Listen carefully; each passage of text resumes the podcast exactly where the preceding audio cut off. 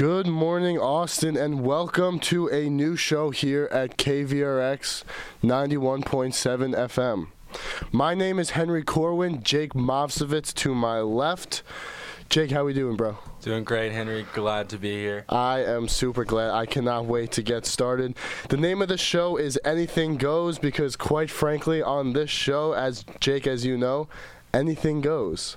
We are a sports talk show. We talk mostly NBA with some Texas sports, and of course, we'll dabble in other sports across the country, such as baseball and football.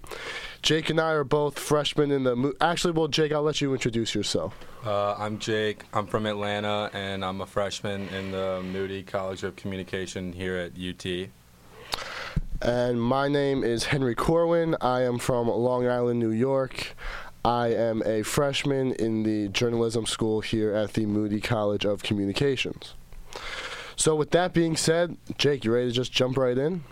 Uh, more than ready, Henry. All right, so let's jump right in. We'll talk first about the NBA All Star Weekend.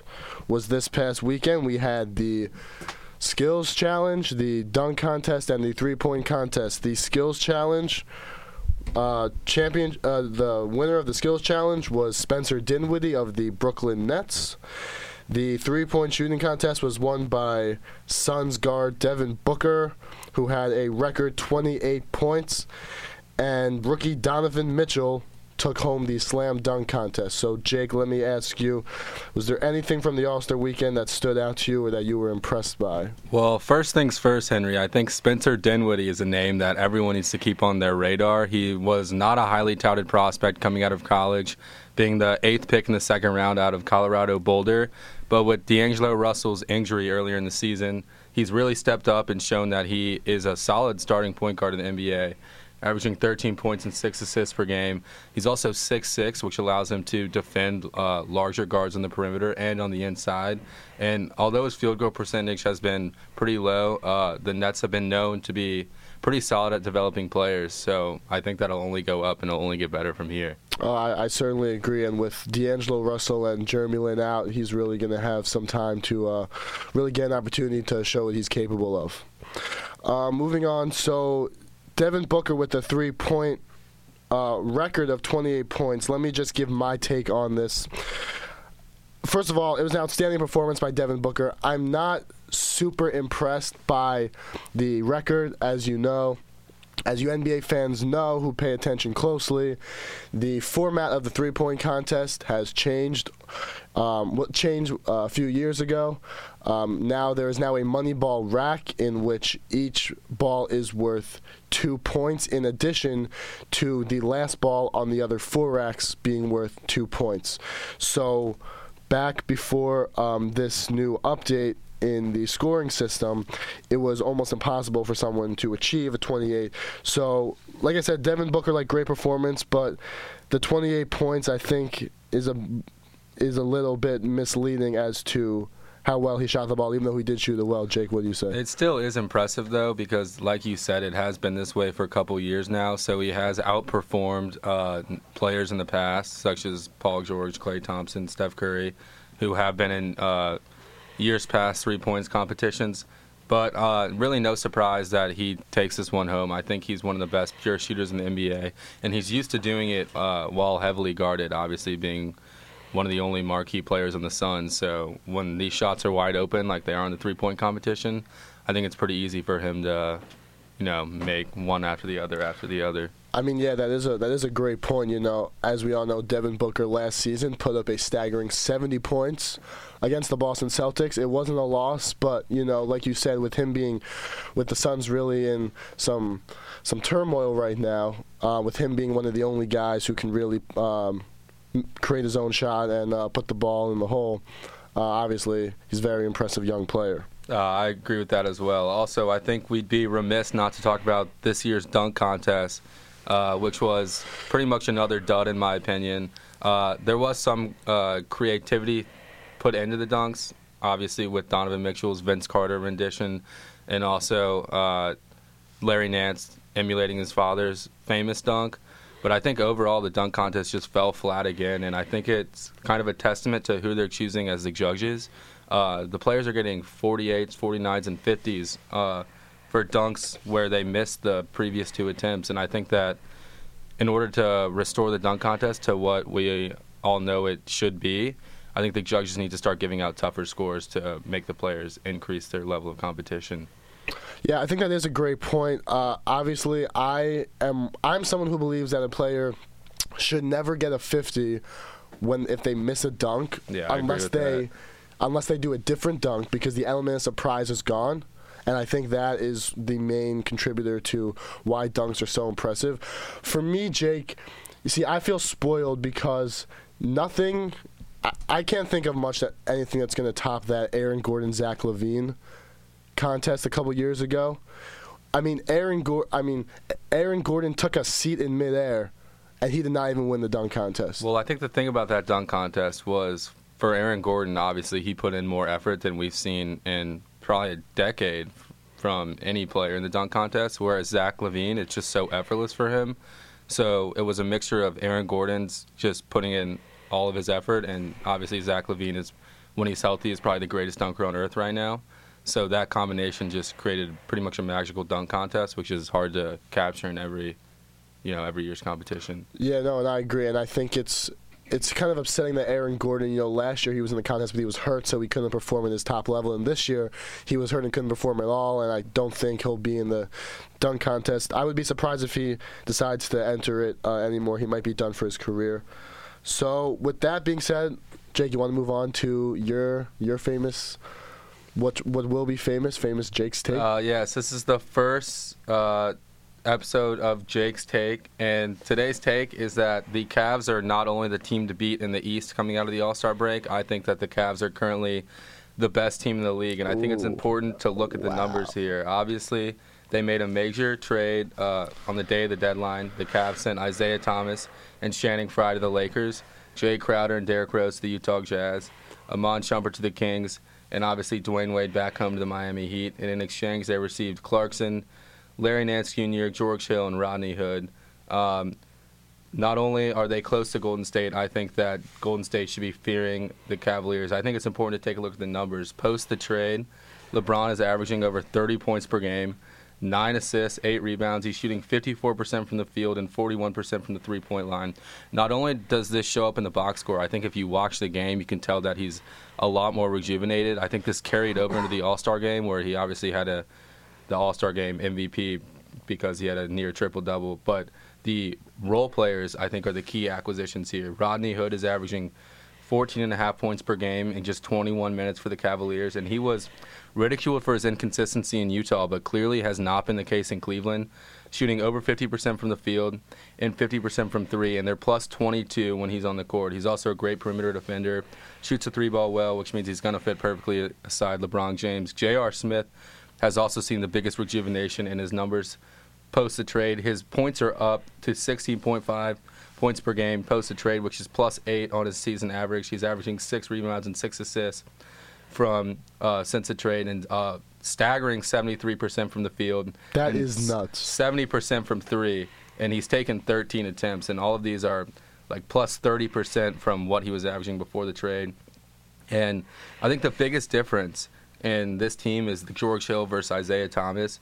Obviously, George Hill is not a player that's going to get box score stats, but he has a plus 15 net rating since joining the Cavs, which means they're just completely outperforming their opponent when he's on the court. He's a great perimeter defender. He's extremely unselfish, and I think the key is that he thrives without the ball in his hands, whereas Isaiah Thomas obviously is only effective with the ball in his hands. So, with LeBron obviously being the best player in the world and incredibly ball dominant, to have a player like George Hill who can kind of take a step back and step up when he needs to, I think that's really important for this Cavs team going forward. He's also fourth in three point percentage for players that have taken at least 100 attempts. And obviously, you know, LeBron, players like to play off LeBron because he's going to get them open and easy threes. Whereas Isaiah Thomas, while he was on the court for Cleveland, they were outscored by 132 points over 14 games. So, you know, that's, Yeah. that's pretty much night and day. All right. Well, well. First of all, Jake, for, um, great numbers there. First of all, thank you for saying LeBron James is the greatest player in the world. Let's make that clear right now at our first show. LeBron James is the best basketball player on the planet. Um, personally, I'm a big LeBron guy. And I think when you put the right pieces around him, they can be pretty unstoppable. They're also now playing defense again, which is, you know, Yeah. pretty important. Um, absolutely. Um, your point to J.R. Smith. First of all, no one knows J.R. Smith better than myself. He was the sixth man on the New York Knicks. Um, obviously, can be great at times, very inconsistent. I think. I mean, I think when he's on, he can be. I mean, when they won the championship in 2016, LeBron went to the press conference afterwards, and he made a great point saying that J.R. Smith turned himself into a two-way player. Obviously, he's a little bit. Obviously, he's inconsistent. But Jake, here's what I have struggled with, and I want to believe you're right because I am a big LeBron guy, as you know, and when LeBron James won that championship for City of Cleveland, that was one of my favorite sports moments. But here's the deal, okay? Let's go back to 26, the 2016 NBA Finals. The Golden State Warriors had no Kevin Durant, so they had Steph and Klay as their main two guys, with Draymond as the third. Steph did not have a great series that series. Kyrie had an outstanding series. LeBron had an outstanding series. Draymond Green was suspended for a game, and still, they it, it was came down to one shot for them to win the title. Last year, with LeBron having Kyrie Irving and obviously Golden State adding Kevin Durant, I think this series was closer than most people say because if KD doesn't make that shot over LeBron in Game Three, then we could have had a two-two series going yeah, back I agree. to Golden State. I think a State. lot of things went Golden State's way in last year's series.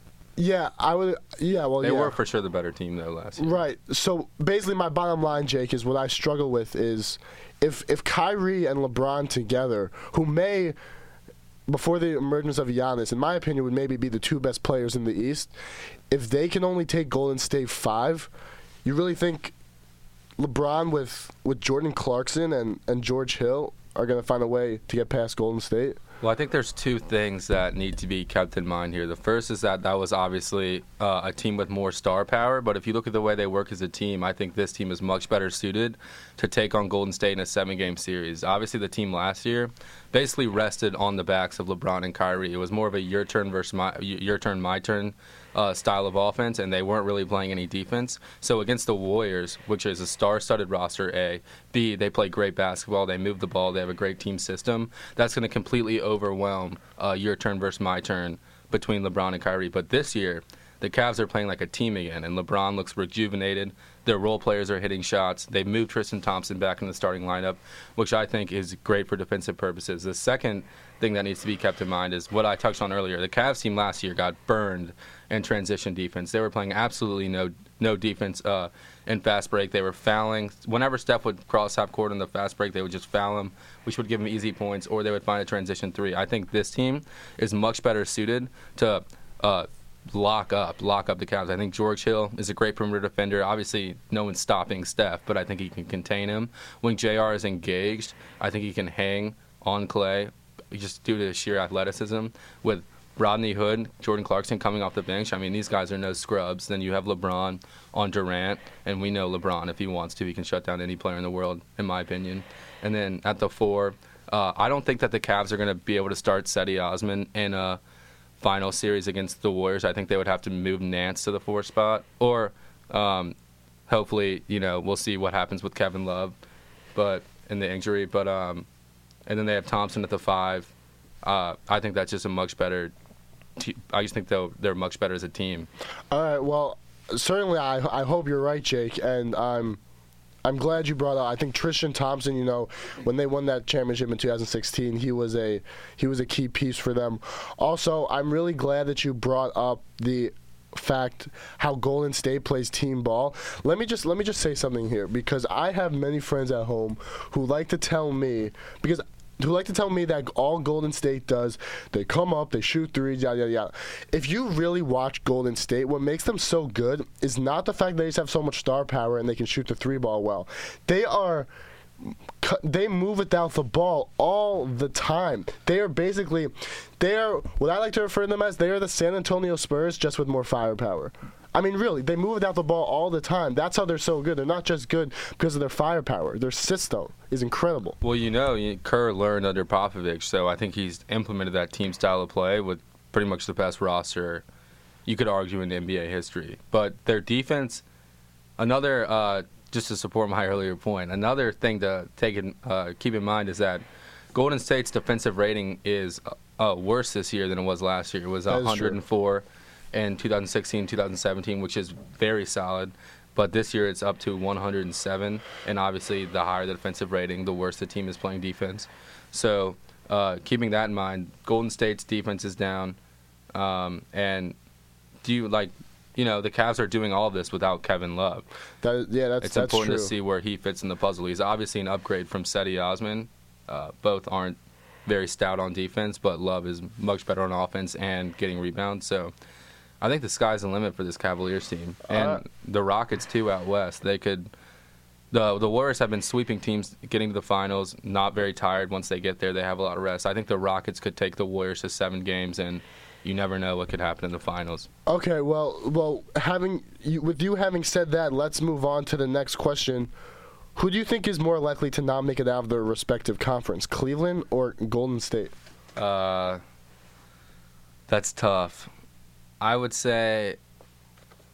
I think I'm going to shock people here and say I think Golden State is less likely to make it out of their conference. I think that one thing that has helped the Warriors dynasty is health. I mean, we haven't seen one of their marquee players go down at a crucial time, and that's obviously allowed them to win uh, championships. I think that this year, if they lose one player, think about if Steph goes down or Klay goes down or, uh, God forbid, Durant goes down. The entire landscape of their team changes, and do they now have enough firepower to beat the Rockets? You know, I don't think so. Yeah, no, that that's a great point. You're right. This team, this team is young. They're all in their primes, and they and they don't get injured. Well, they do get injured often. Um, between Steph and, KD have had some injuries in their career, but um, thank God for them, they have not gotten injured at the crucial times. While there have been years like 2015 Finals, where it was the opposite, where Cleveland had to deal with Kyrie and Kevin Love both being down, and LeBron the King still took him to six games. Um, with that, let's move on to. Should we do Henry's hard facts? Does that that sound good? Yeah, give it to him. All right, Henry. Henry's hard facts. This is the point of the show where I just spit you some cold hard facts because there's nothing I love more than giving you guys some information. All right, so about this year's NBA All Star game, the final score of this year's game was 148 to 145. It was the first time that the All Star game was not East versus West since the first NBA All Star game in 1951. Last year's final score of 192 to 182 was a whopping 81 more points combined than this year's game. Also, the 26 combined fouls in this year's All Star game was 10 more than last year's game of 16. And the biggest stat of the night in last year's game, both teams combined shoot. Both teams combined to shoot 57.8% from the field. Do you know what this year's percentage was? 48.1%. That's under 50%. That's a 9.7% difference. So obviously the defense has there's not going to be as much defense in an All-Star game obviously as a regular season game, but there is much more defense than past All-Star games. Jake, how do you feel about the competition level in this All-Star game? Do you think the competition level is back? Well, I don't want to say it's necessarily back, but obviously this was a great step in the right direction. I think introducing captains was a great idea by Adam Silver because the players almost take it personally when they win or lose. Additionally, there was a huge charity incentive. I think the winners got a hundred thousand to the cho- charity of their choice, whereas the losers only got twenty five thousand to the charity of their choice. Which you know these guys are charitable, good people. They're obviously going to play uh, hard if they know that's on the line. I think that the game started off pretty sloppy, like we're used to seeing in years past. But the competition and the competitive net, competitiveness level really surprised me throughout the second, third, and fourth quarters. And obviously, the fourth quarter was they, both teams were playing as hard as they possibly could. And that last possession looked like they were. It looked like a real game in my They were opinion. playing for, like, Didn't- You know, you saw LeBron. He looked thrilled after they won the game. I thought it was cool to see. And next year, obviously, they're gonna they're gonna air the All Star draft. So I think the the game's only getting better. I I think that they need to now focus on improving the entire weekend because I think they've uh, unlocked the formula to having a good All Star game. Is that is that official that they're that they're airing the All Star draft? Oh yeah, Silver said that Really? it looked like they're gonna do wow, it. Yeah. that is news to me. Well, that certainly should be very interesting. And yeah, I, I agree with you. I mean, that that game to me was awesome. I mean, the, coming down the stretch, these guys. The, the, how much it looked like they cared just for an All Star game. I mean, the comp, the the competition level, the fact that they could really go back to why pe- people want to play basketball in the first place just because of the competition aspect. I mean, that's what us fans want to see, and I was I was so thrilled to see how it went down the last few minutes. Also, it's easy to look at the final score and be like, eh, there was no defense played 148 to 145. You never see that in a regular season game. But you need to remember that these are the best players in the world, so they're obviously making a lot more shots than you know the fifth, sixth, seventh, eighth man on your average NBA team. So Yeah, absolutely. I, I think that the level of competition was pretty much where it needed to be. They get the highlight plays out early, and then the rest of the game picks up, and it's good competition between the best players in the world, which you really can't ask for anything else if you're an NBA fan. Yeah, no, I agree. And listen, I, I don't think any NBA fan should be expecting the level of defense in an All Star game to ever be the same as a a regular season game because I, I think I think the fans do like. Um, some degree of alley oops and long range threes. Um, you know, in the first first half, first first quarter maybe, but I do love the idea. See, in all the other past All Star games, I just wanted the game to be close in the fourth quarter, and it never was. And the fact that it was close in this fourth quarter, and how much the guys really played, uh, I thought it, I thought it was great, Jake. I agree with that. All right, let's move on and change the landscape a little bit. Talk about college hoops. Uh, do you think that UT basketball will make the tournament, and if so, how far do they go? All right, so to answer your question, how far will they go? Obviously, any team that makes the tournament, I think, I think any team that gets past the first round theoretically has a chance to win the whole thing. My ceiling for this men's team, if they make the tournament, is honestly, I think if they get, I expect them to get past the first round, and that's about it. Now, the thing with this UT men's team is that they consistent no, not consistent they well they've beaten the teams they're not supposed to beat and they've lost the teams they're supposed to beat. They beat oklahoma twice. They have held Trae Young. Trae Young in his first game they held him to 2 of 14 from 3 in the second game they hold him to 7 of 21 from the field in oklahoma. They've done a great job containing this guy but why is it that they just can't seem to win the games they're supposed to win? Yeah, I think that's been a question mark for Texas basketball all season. Currently, Joe Lunardi has them included as the last four teams to make the tournament, but obviously, uh, big games coming up at Kansas State. Then we have home versus Oklahoma State. Then we have at Kansas, and then we're home versus West Virginia. So some pretty tough competition to round out the season. I think if we can get two of those four games, uh, I think they'll make the tournament. But uh, I agree with you, Henry. I think that the sky is the limit for this team once they get in the tournament. Just looking at pure talent level across the roster, I think they can compete with anyone. We saw that at the beginning of the year when they had a double digit lead on Duke. It's just the ability to hold leads and win the easy ones has just eluded this team all season, which is, is pretty disappointing. But, you know, basketball, especially college basketball, is all about peaking at the right time. And I think if this team gets into the tournament, we could see them peaking at the right time, which could be really exciting for Longhorn fans. Well, yeah, no, I'm sure Longhorn fans are definitely going to be hoping that. As you said, they they probably need to win two of four games to make the tournament, and theoretically they should. With, the schedule they have, they should win two at least two of those four games, especially because that Oklahoma win was a very huge win.